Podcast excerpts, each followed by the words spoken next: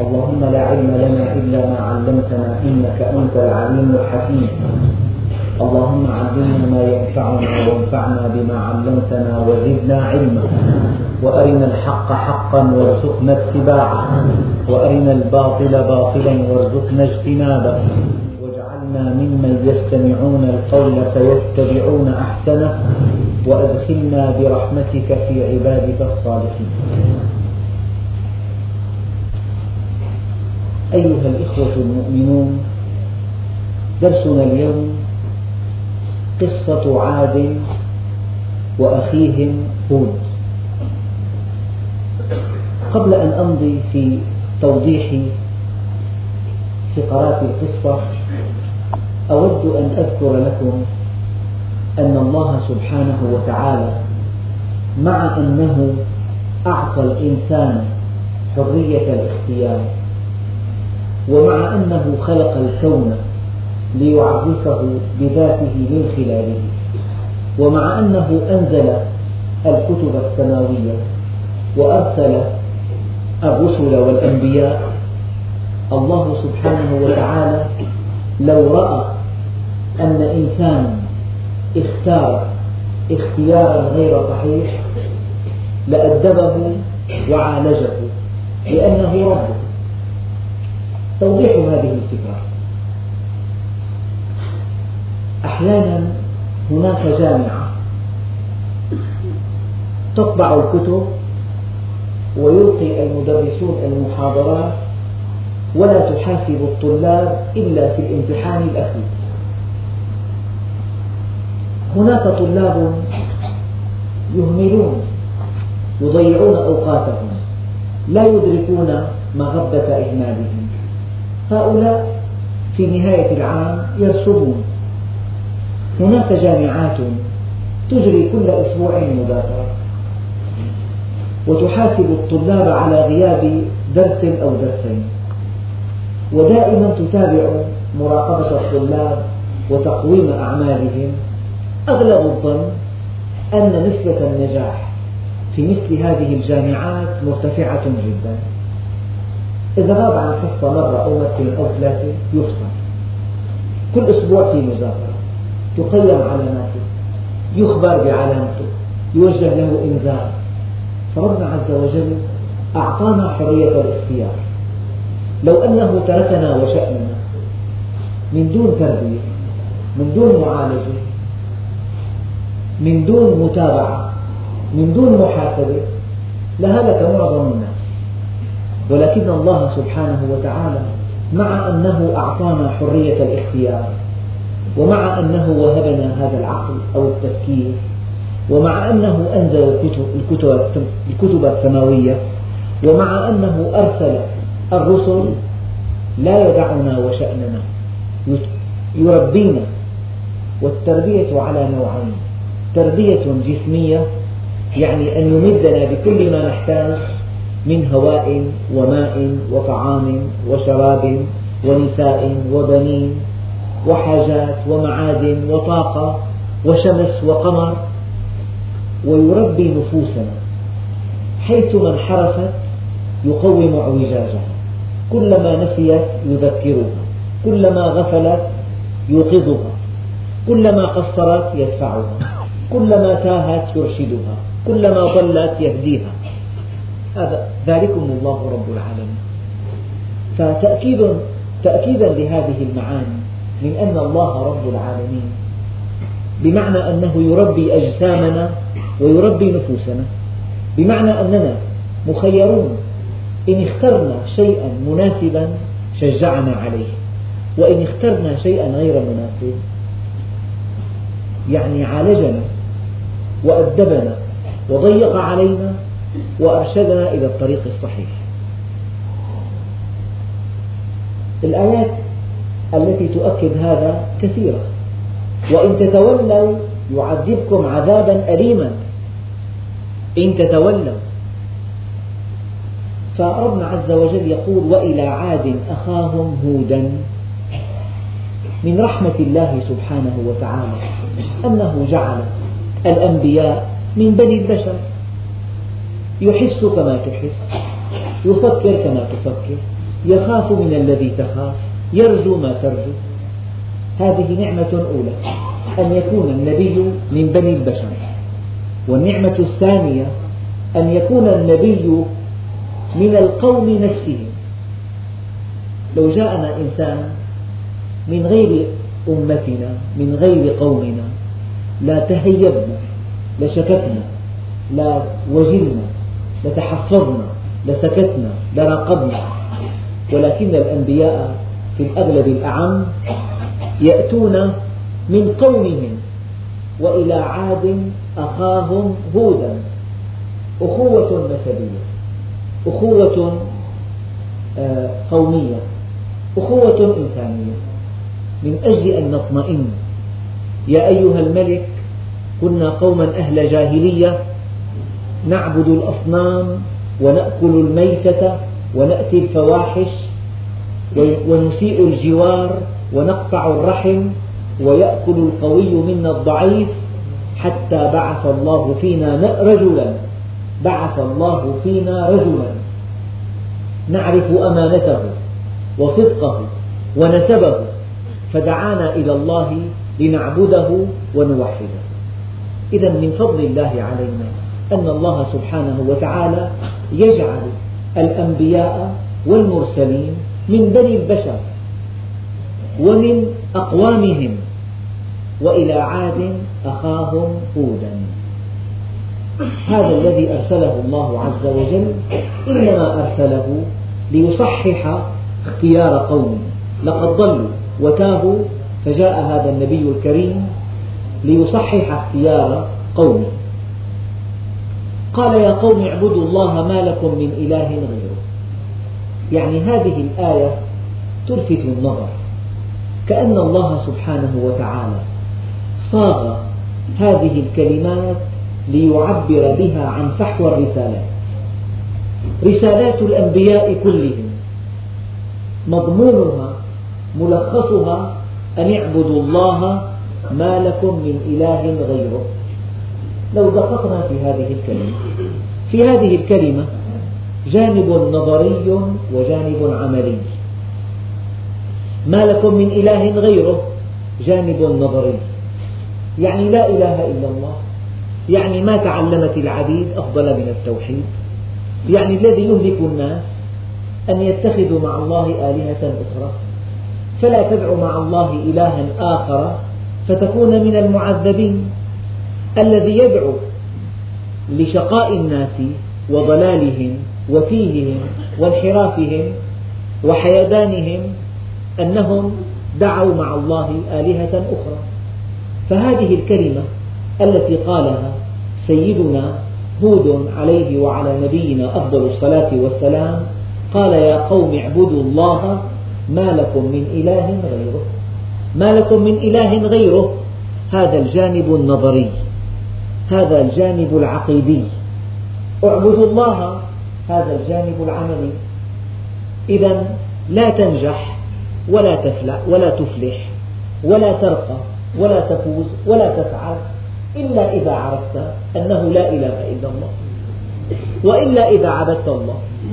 قال يا قوم اعبدوا الله ما لكم من إله غيره. وما أرسلنا من رسول إلا نوحي إليه أنه لا إله إلا أنا فاعبدون. إذا دققت النظر وتأملت في الكون ترى أنه لا إله إلا الله. والذي يشقي الإنسان أن يتبع أو أن يستجيب لدعوة مبنية على الشرك. والله يقضي بالحق والذين يدعون من دونه لا يقضون بشيء. إليه يرجع الأمر كله فاعبده وتوكل عليه. ما يفتح الله للناس من رحمة فلا ممسك له وما يمسك فلا مرسل له من بعده. فمن تبع هداي فلا يضل ولا يشقى. فمن تبع هداي فلا خوف عليهم ولا هم يحزنون.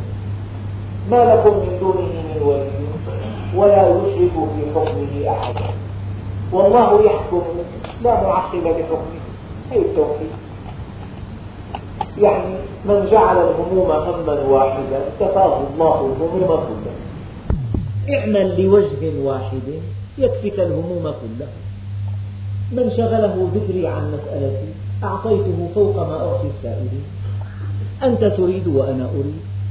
فإذا سلمت لي فيما أريد كفيتك ما تريد. وإن لم تسلم لي فيما أريد أتعبتك فيما تريد. ثم لا يكون إلا ما أريد. كن لي كما أريد أكن لك كما تريد. اطلبني تجدني فإذا وجدتني وجدت كل شيء. وإن فتك فاتك كل شيء. وأنا أحب إليك من كل شيء. أي التوحيد؟ يعني الدين كله يلخص بالتوحيد. قال له بعني هذه الشاة وخذ ثمنها. سيدنا عمر لبدوي ليست لي. قال له قل لصاحبها ماتت أو أكلها الذئب. قال له ليست لي. قال له خذ ثمنها. قال له ليست لي قال له والله إنني لفي أشد الحاجة إلى ثمنها. ولو قلت له ماتت أو أكلها الذئب لصدقني فإني عنده صادق أمين. ولكن أين الله؟ هذا التوحيد. هذا البدوي وضع يده على جوهر الدين. لو أنه لا يقرأ ولا يكتب وضع يده على جوهر الدين. ولو قرأت آلاف الكتب. وألفت مئات المؤلفات. ولم تنتهي عما نهى الله عنه ولم تأتمر بما أمر الله به. لست دينا إنما أنت مثقف. إنما أنت مثقف ثقافة دينية. شتان بين الثقافة والهدى. الهدى شيء والثقافة شيء آخر. الثقافة معلومات معلومات أفكار علاقات مقدمات نتائج. أشياء طريفة أشياء ممتعة آه، محاورات مناقشات دقيقة كتب مؤلفات ملخصات هي الثقافة. لكن الهدى سموا في النفس طمأنينة سعادة استقرار محبة توكل استسلام صدق. إيثار يعني إن صح التعبير للمؤمن, للمؤمن معنويات. لو اطلع عليها الناس لسعجوا معنوياته عالية كثير بصرف النظر عن وضعه المادي. أكان غنيا أو فقيرا مرتاحا أم غير مرتاح في حياته؟ ذو دخل قليل دخل كثير دخل محدود دخل غير محدود. متزوج غير متزوج. بيته له بيته بالأجرة. كل هذه هذه الظروف الموضوعية المادية لا تؤثر في حياة المؤمن. له معنويات الثقافة معلومات لكن الهدى قربات. المثقف يدافع التدني بينما المهتدي يتابع الترقي وشتان بين الحالين. في قلب المؤمن ثقة بالله. يا أبا بكر ما ظنك باثنين الله ثالثهما؟ في معركة حنين بقي النبي وحده. يقول أنا النبي لا كذب أنا ابن عبد المطلب. هذا هو الإيمان. الإيمان ليس الإيمان بالتحلي ولا بالتمني. بسملة إنا فتحنا لك فتحا مبينا ومسبحا ومسواك. لا ليس هذا هو الدين. ولكن ما وقر في القلب وأقر به اللسان وصدقه العمل الناس في عندهم ثقافة إسلامية. لكن الهدى شيء آخر. الهدى سعادة في الدنيا والآخرة. الهدى معرفة. تعرف لماذا خلقك الله عز وجل. تعرف ما الذي يسعدك في الدنيا. تعرف لله أفرح بتوبة عبده من الضال الواجب والعقيم الوالد والظمآن الوالد. لو أن الهدى أن يقذفه الله في قلب الإنسان. لماذا الله سبحانه وتعالى يفرح بتوبة عبده؟ ما في داعي. ليس لهذا الحديث من معنى. لكن الإنسان مخير. فحينما يختار الإنسان معرفة الله والاستقامة على أمره والتقرب إليه يتحقق الهدف الذي خلقه الله من أجله. لذلك يفرح الله سبحانه وتعالى. إذا رجع العبد إلى الله نادى مناد في السماوات والأرض أن هنئوا فلانا فقد اصطلح مع الله. هنئوا فلانا. ومشكلات المسلمين تتلخص في كلمة واحدة الصلح مع الله. هذا على مستوى المسلمين جميعا وعلى مستوى المسلم وحده لو أنه اصطلح مع الله عز وجل لحلت كل مشكلاته. لقوله تعالى ما يفعل الله بعذابكم إن شكرتم وآمنتم لماذا العذاب؟ لمصلحة من؟ لماذا الضيق؟ ولو أنهم استقاموا على الطريقة لأسقيناهم ماء غدقا لنفتنهم فيه ولو أن أهل القرى آمنوا واتقوا لفتحنا عليهم بركات من السماء والأرض أن اعبدوا الله ما لكم من إله غيره وما أكثر الناس ولو حرصت بمؤمنين. وما يؤمن أكثرهم بالله إلا وهم مشركون إذا قلت فلان بيده نفعي أو ضري أو ضري فلان بيده إسعادي أو شقائي فهذا هو الشرك. أخوف ما أخاف على أمتي الشرك الخفي.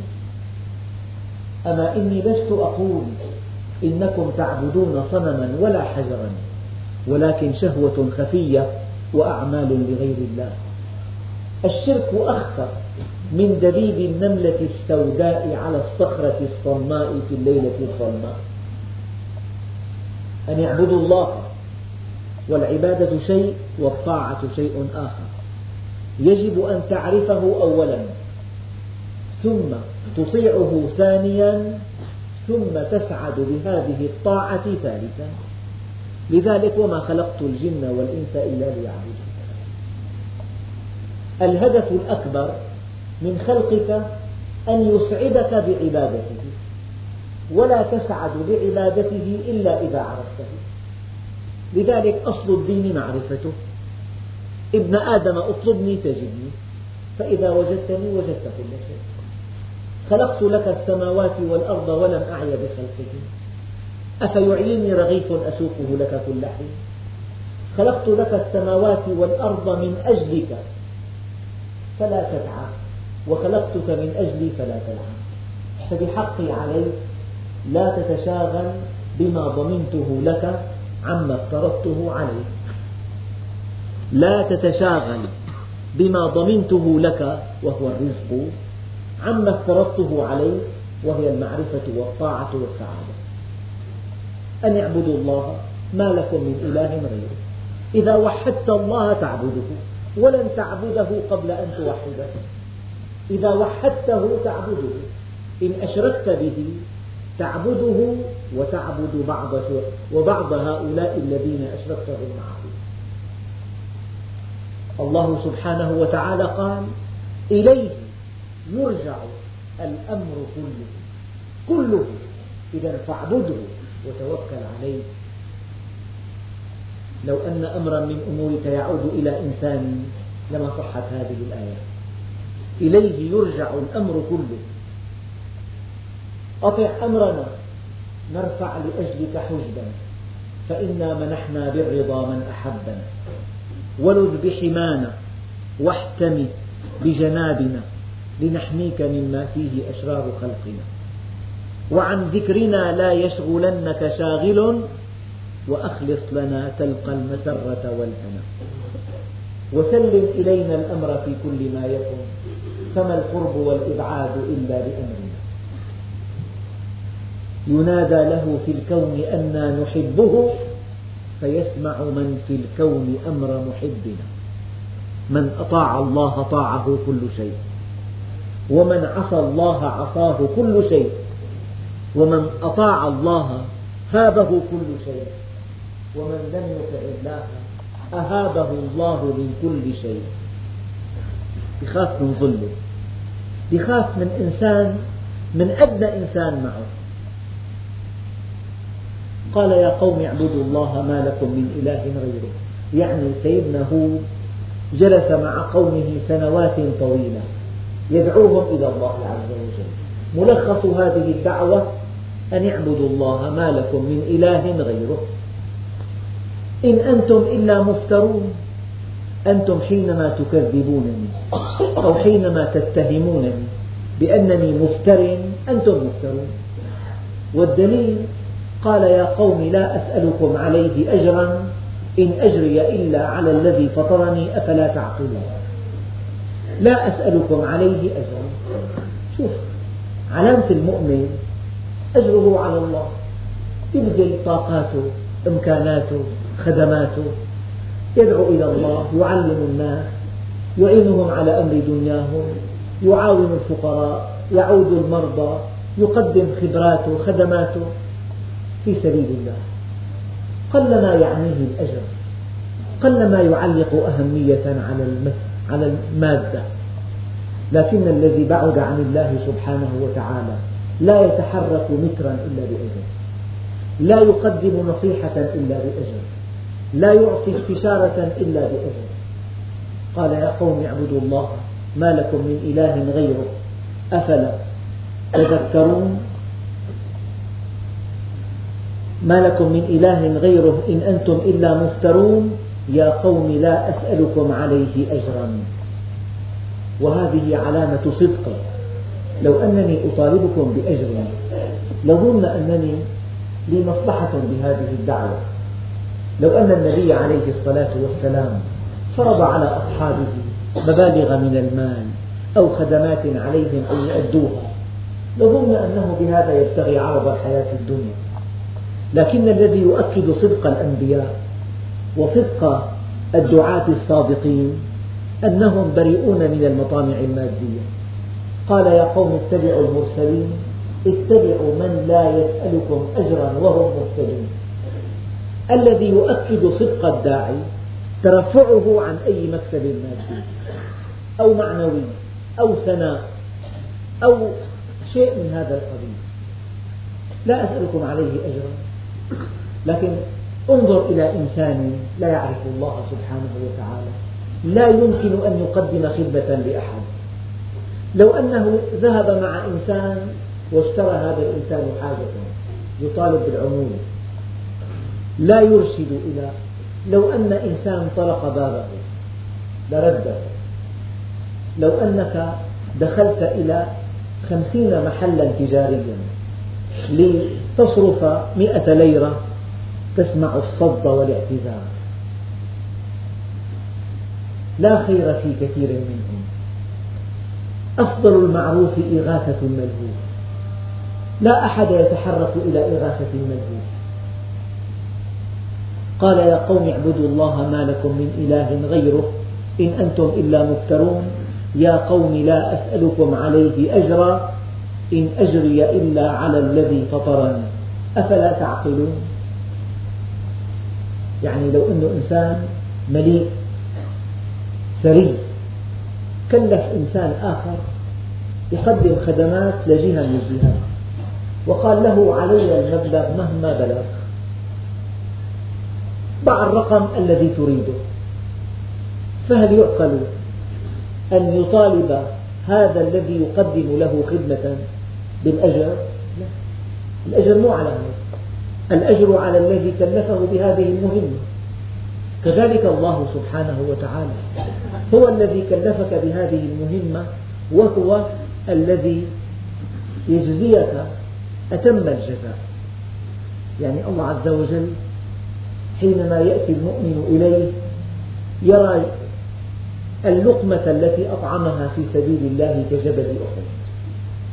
حينما يقدم على الآخرة ويرى ما لا عين رأت ولا أذن سمعت ولا خطر على قلب بشر. فلا تعلم نفس ما أخفي لهم من قرة أعين جزاء بما كانوا يعملون. إذا قدمت إلى الجنة تعرف معنى قوله تعالى إن أجري إلا على الله. إن أجري إلا على الله. لذلك قد تأتي من مكان بعيد لتستمع إلى درس علم إن أجري إلا على الله. قد تنفق, تنفق على إخوتك الصغار الأيتام وقد تنكر ذاتك إن أجري إلا على الله. قد تخدم والدتك سنوات طويلة خدمة شاقة إن أجري إلا على الله. قد ترعى أختك العانس وتبقى عندك في البيت إن أجري إلا على الله. قد تسير مع أخ في حاجته إن أجري إلا على الله.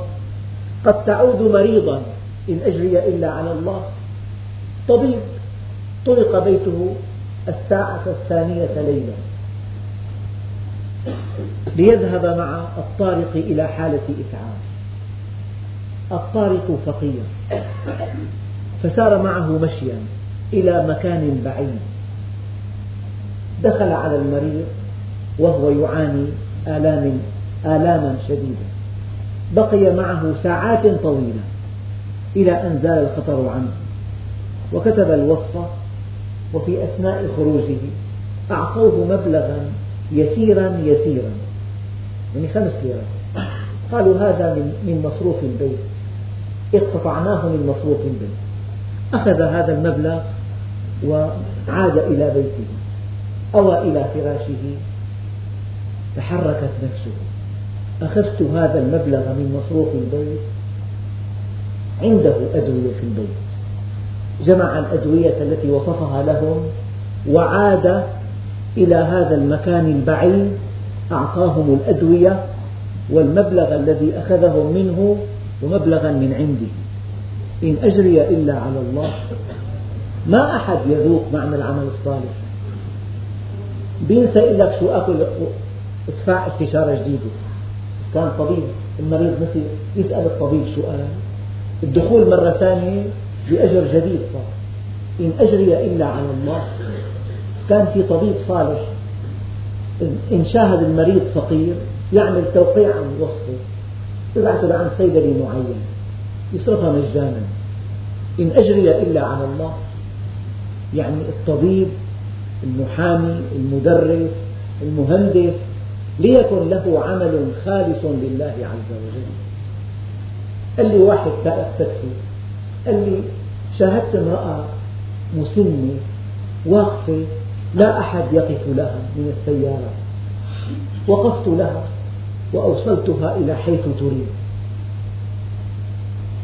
فتحت آه، قماشا داخل قماش داخل قماش. قد سر سرا كثيفا وأعطته عشرة قروش. قصة قديمة فقال لها يا أختي أنا أطلب منك الدعاء فقط. قال جاءه رجل. قال له خذني إلى المكان الفلاني فأخذته. قف وقف. انتظرني انتظر ثم أعاده إلى حيث كان. أعطاه مبلغا يزيد عن عمل يومين. إن أجري إلا على الله. وأحيانا لما ربنا عز وجل يعجل الإنسان بالجزاء يكون ضعيف الإنسان. وقد يكون قوي.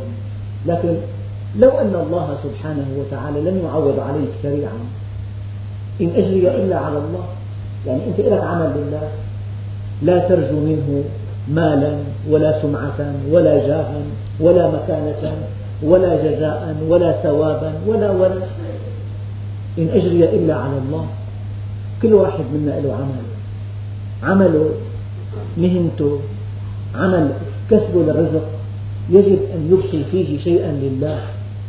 قال صاحب مطعم ببيع فول. يعني الصحن بثلاثة خمسة. طفل قال له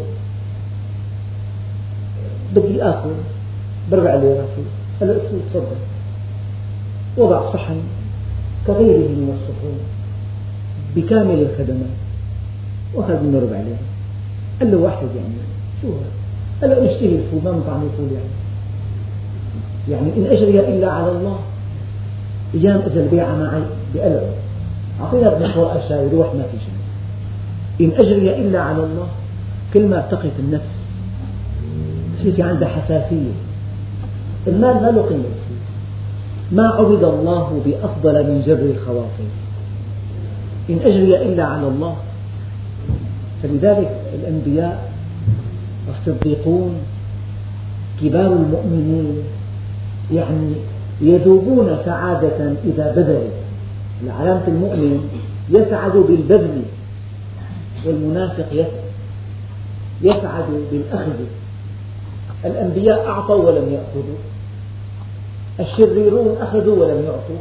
عامة الناس يأخذون ويعطون. الأنبياء أعطوا كل شيء ولم يأخذوا شيئا يا من جئت الحياة فأعطيت ولم تأخذ الشريرون يأخذون كل شيء ولا يعطون شيئا عامة الناس يأخذون ويعطون أنت ممن؟ ممن يعطي أم ممن يأخذ؟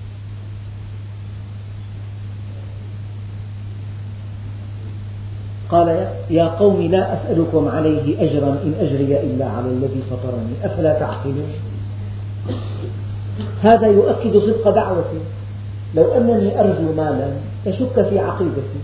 لو أنني أرجو جاها لشك في نيتي. ولكنني لا أرجو منكم شيئا. ويا قوم استغفروا ربكم ثم توبوا إليه. ما الذي يحصل؟ قد يستغفر الإنسان ربه ولكن لا يتوب إليه. يذهب إلى الحج فيحصل له صفاء يذهب إلى العمرة فيحصل له صفاء ولكن البطولة أن تتوب إلى الله بعد الاستغفار.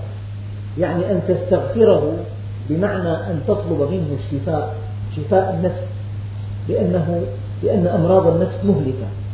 أمراض الجسد تنتهي بالموت. ولكن أمراض النفس تبدأ بعد الموت.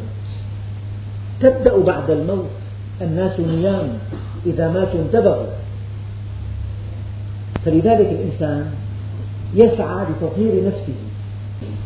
يوم لا ينفع مال ولا بنون إلا من أتى الله بقلب سليم. ويا قوم استغفروا ربكم ثم توبوا إليه. يعني استقيموا على طاعتكم استقيموا على توبتكم تابعوا أمره انتهوا عما عنه نهى. يرسل السماء عليكم مدرارا. هنا تفسير واضح جدا. يعني إذا كان كمية الأمطار في دمشق مثلا بالشكل الاعتيادي 250 ملم وسنة السنوات 80 ملم 60 ملم يمكن الآن للآن 60 نازل فقط. من 250 ملم 60 فقط. إذا ويا قوم استغفروا ربكم ثم توبوا إليه يرسل السماء عليكم مدرارا. يكسر الخير ولو أنهم استقاموا على الطريقة لأسقيناهم ماء غدقا فقلت استغفروا ربكم إنه كان غفارا. يرسل السماء عليكم مدرارا. ويمددكم بأموال وبنين. ويجعل لكم جنات ويجعل لكم أنهارا ويزدكم قوة إلى قوتكم يعني هذه الآية دقيقة جدا. يعني إذا واحد يتمتع بشبابه إذا عرف الله يدوم له هذا الشباب إلى نهاية الحياة. من عاش تقيا عاش قويا. من غض بصره عن محارم الله. يزيده الله قوة إلى قوته يعني يمتعه بهذه العين إلى نهاية الحياة. من كف عن سماع الغناء يزده قوة إلى قوته. يمتعه بهذه الأذن إلى نهاية الحياة. من سار إلى طاعة الله يزده قوة إلى قوته. يتمتع بحركته ونشاطه إلى نهاية الحياة. من أطاع الله في زواجه يزده قوة إلى قوته يسعد بزوجته أضعاف ما يسعد أهل الدنيا بزوجاتهم يزيدكم قوة إلى قوتكم شخص في عنده مطعم مشهور كثير يبيع فيه الخمر واللحم. فذهب إلى الحج ونصحه أصدقاؤه أن يكف عن بيع الخمر. بين أخذ ورد وبين حيرة وصراع اتخذ في النهاية قرارا بالكف عن بيع الخمر في مطعمه. ما الذي حدث؟ أنه تضاعفت غلته وتضاعفت أرباحه ويزدكم قوة إلى قوتكم. لو تركت هذه الشبهة في عمل تجاري يزدك قوة إلى قوتك. لو عصيت مخلوقا وأطعت الخالق لزادك الله قوة إلى قوتك. ترتقي مكانتك عند هذا الذي عصيته من أجل الله. تكبر في عينه. أنت عصيته ولم تستجب له وأمرك فلم تأتمر قلت إني أخاف الله رب العالمين. تقول في نفسك لقد أصبحت الآن مهددا بالخطر من هذا الرجل. لا يزدك قوة إلى قوتك. تزداد عنده مكانة. هكذا سنة الله في الخلق. إني أخاف الله رب العالمين. معاذ الله. إنه ربي أحسن مثواي. فصار عزيز مصر لما مر موكبه كانت جارية قد رأته في في قصر العزيز خادما سيدنا يوسف. ورأته الآن عزيز مصر.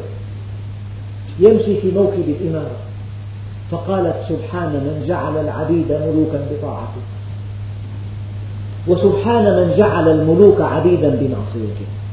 ويزدكم قوة إلى قوتكم من ابتغى أمرا بمعصية كان أبعد مما رجع وأقرب مما اتقى.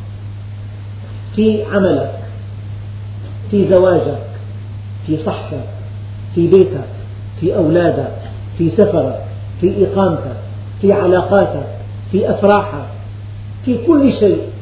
إن أطعت الله سبحانه وتعالى يزدك قوة إلى قوتك. من عاش تقيا عاش قويا. من تعلم القرآن متعه الله بعقله حتى يموت. يعني الدنيا وحدها مسعدة للمؤمن فكيف إذا جمعت الدنيا والآخرة؟ ما أجمل الدين والدنيا إذا اجتمعا وأقبح الكفر والإفلاس بالرجل. ويزدكم قوة إلى قوتكم ولا تتولوا مجرمين. من منكم مصدق أن الذي يتولى عن الهدى يتولى عن سماع الحق يتولى عن طريق الله عز وجل يتولى عن طاعة الله يتولى عن محبته يتولى عن الإقبال عليه يعد عند الله مجرما بحق من؟ بحق نفسه قبل كل شيء وبحق من؟ بحق أهله وبحق من؟ بحق أولاده بحق من؟ بحق من حوله. الذي يتولى عن طاعة الله يتولى عن الإقبال عليه يتولى عن محبته يعد عند الله مجرما وهذا قوله تعالى يؤكد ذلك. ويزدكم قوة إلى قوتكم ولا تتولوا مجرمين. قالوا يا هود ما جئتنا ببينة وما نحن بتاركي آلهتنا عن قولك؟ يعني بسبب قولك المفسرون قالوا أن هذا هو الغباء بعينه. كل هذه البينات كل هذه الدلائل كل هذا المنطق المتماثل كل هذه الأسباب المؤدية لهذه النتائج كل هذا الكون لم يؤثر فيهم يا هود ما جئتنا ببينة وما نحن بتاركي آلهتنا عن قولك لذلك الإمام الغزالي رضي الله عنه قال ما ناقشني جاهل إلا غلبني ولا ناقشت عالما إلا غلبته. أبو حنيفة أبو حنيفة كان يدرس درسا في الفقه ويبدو هكذا تروي القصة أن في رجله ألما شديدا فكان يمدها مضطرا. دخل عليه رجل عظيم الهيئة طويل القامة واسع المنكبين فاستحيا منه ورفع رجله. وكان موضوع الدرس صلاة الفجر. شرح أبو حنيفة رضي الله عنه ملابسات صلاة الفجر والفجر الصادق والفجر الكاذب وطلوع الشمس. فهذا الرجل العظيم الهيئة. رفع يده وسأل ويا سيدي كيف نصلي الصبح إذا طلعت الشمس قبل الفجر؟ فقال عندئذ يمد أبو حنيفة رجله. عندئذ يمد أبو حنيفة رجله. كل هذا المنطق يا هود ما جئتنا ببينة وما نحن بتاركي آلهتنا عن قولك وما نحن لك بمؤمنين. هكذا ضعف في المنطق غباء مستحكم شهوات أغلقت عليهم منافذ الحق على قلوبهم أكنة أكنة الشهوات على آذانهم وقر على عيونهم غشاوة. يا هود ما جئتنا ببينة وما نحن بتاركي آلهتنا عن قولك وما نحن لك بمؤمنين. إن نقول إلا اعتراك بعض آلهتنا بسوء. يعني هذا الذي تقوله هذيان. هذا الذي تقوله كلام تلقيه على عواهنهم إنما جاءك بسبب لوثة أصابتك من آلهتنا. هذا كلام. قال إني أشهد الله واشهدوا أني بريء مما تشركون. يعني حتى النبي عليه الصلاة والسلام قالوا عنه ساحر مجنون. نون والقلم وما يسطرون ما أنت بنعمة ربك بمجنون. وإن لك لأجرا غير ممنون. وإن وإنك لعلى خلق عظيم. قال يا قوم أرأيتم إن كنت على بينة من ربي وآتاني رحمة من عنده فعميت عليكم. أفنلزمكموها وأنتم لها كارهون؟ هذه الآية تنطبق على كل مؤمن. ما أنت بنعمة ربك بمجنون. نعمة الهدى أثمن نعمة في الأرض. إن كنت عرفت الله فليفتك من الدنيا ما يفوتك. كلمة كنت أقرأها عن سيدنا أبي بكر يقشعر منها جلدي ما ندم على شيء فاته من الدنيا قط ما ندم على شيء فاته من الدنيا قط تلاقي الناس محروق قلبهم. زوجته على غير ما يريد. نصيبه في الحياة أنه موظف دخله محدود. دائما يشكو. أما العارفون بالله ما ندم على شيء فاته من الدنيا قط. الدنيا جيفة طلابها كلابها الدنيا دار من لا دار له ولها يسعى من لا عقل له. فلما نسوا ما ذكروا به فتحنا عليهم أبواب كل شيء. حتى إذا فرحوا بما أوتوا أخذناهم بغتة. فإذا هم مبلسون. يا شيبة بن ربيعة يا فلان يا فلان يا صفوان بن أمية أوجدتم ما وعدكم ربكم حقا؟ فإني وجدت ما وعدني ربي حقا. لقد كذبتموني وصدقني. الناس وخذلتموني ونصرني. الناس وأخرجتموني وآواني الناس. قالوا يا رسول الله أتخاطب قوما جيفوا؟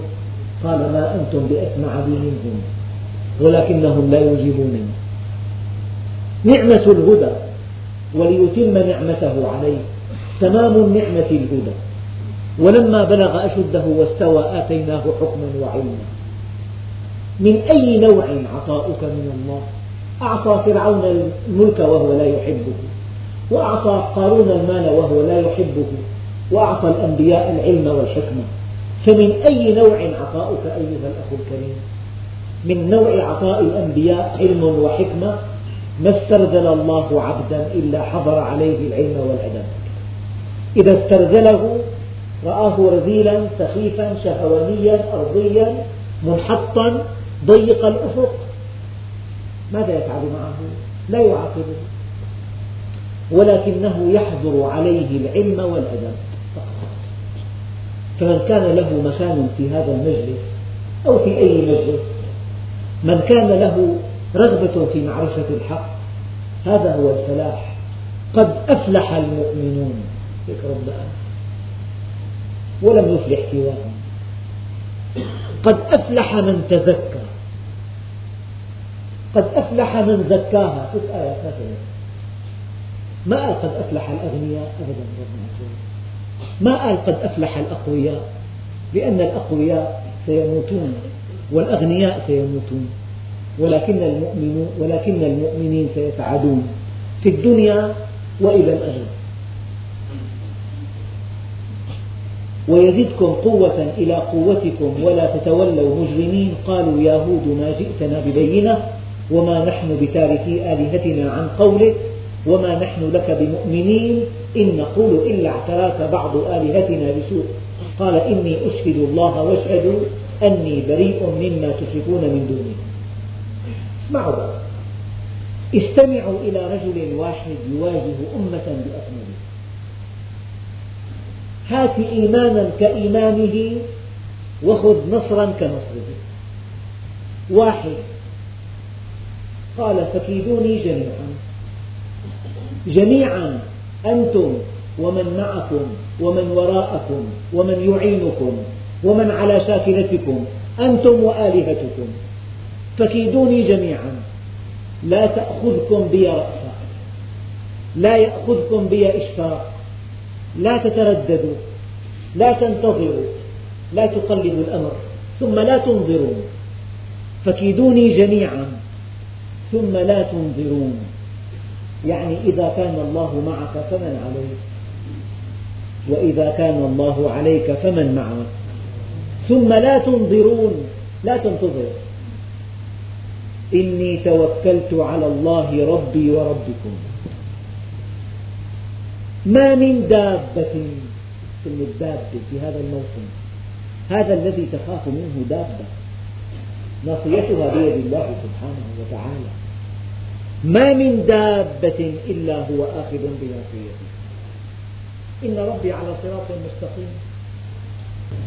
يعني أن تقول أن الله سبحانه وتعالى قد يضع إنسانا أمضى حياته كلها في طاعته في النار لأن الله يتصرف بملكه بما ما شاء.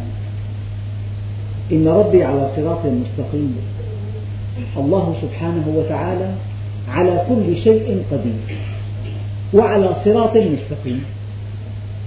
في الوقت نفسه هو قدير أن يضع الطائع في جهنم ولكنه على صراط مستقيم. إني حرمت الظلم على نفسي وجعلته محرما بينكم فلا تظالموا أن يمضي الإنسان حياته كلها في طاعته وقبل أن يموت بساعات يسبق عليه القول فيعمل بعمل أهل النار فيدخلها. لهذا الحديث تفسير آخر. يحتاج هذا الحديث إلى تأويل.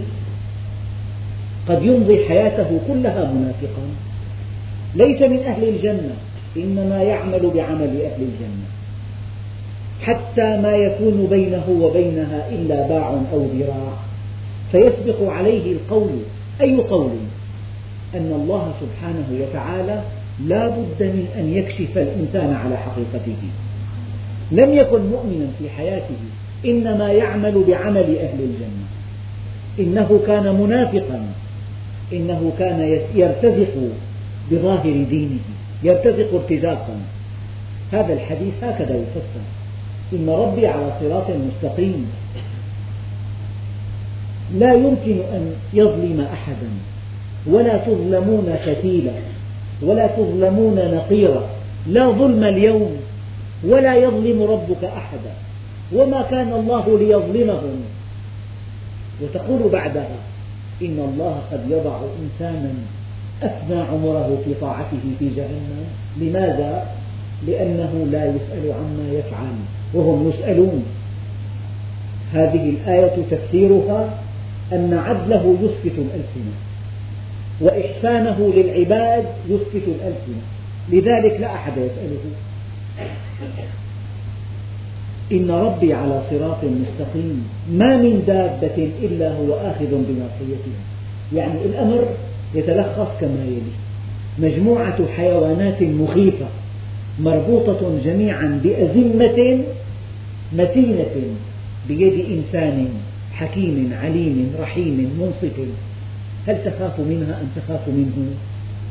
تخاف منه لأنه إذا أرخى الزمام وصل هذا الوحش إليه. فإذا شده منعه عني فعلاقتي ليست مع هذا الحيوان ولكن مع من بيده زمامه.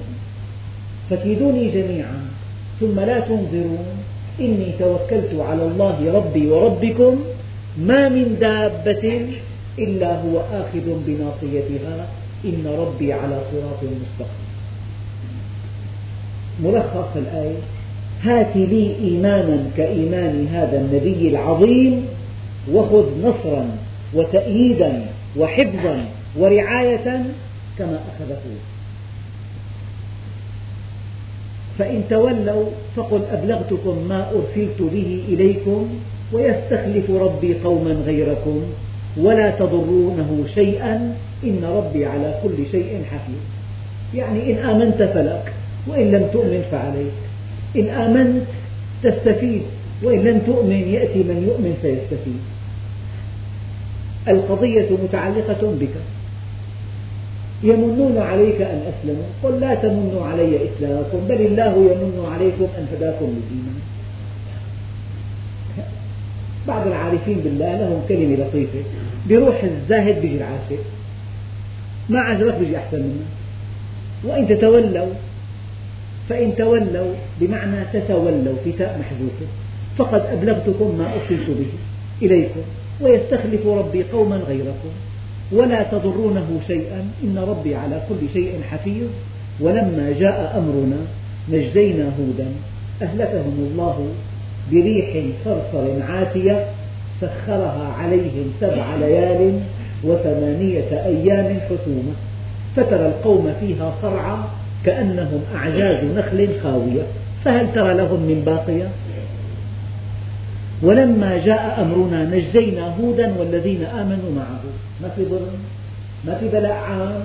البلاء خاص والرحمة خاصة.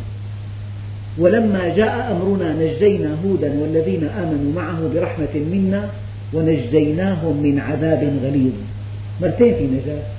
قال العلماء مرة, مرة في الدنيا ومرة في الآخرة.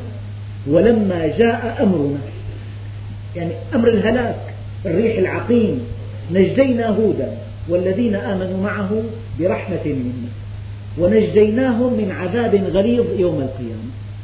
فكل مؤمن له نجاتان نجاة في الدنيا ونجاة من عذاب غليظ يوم القيامة. وتلك عاد جحدوا بآيات ربهم.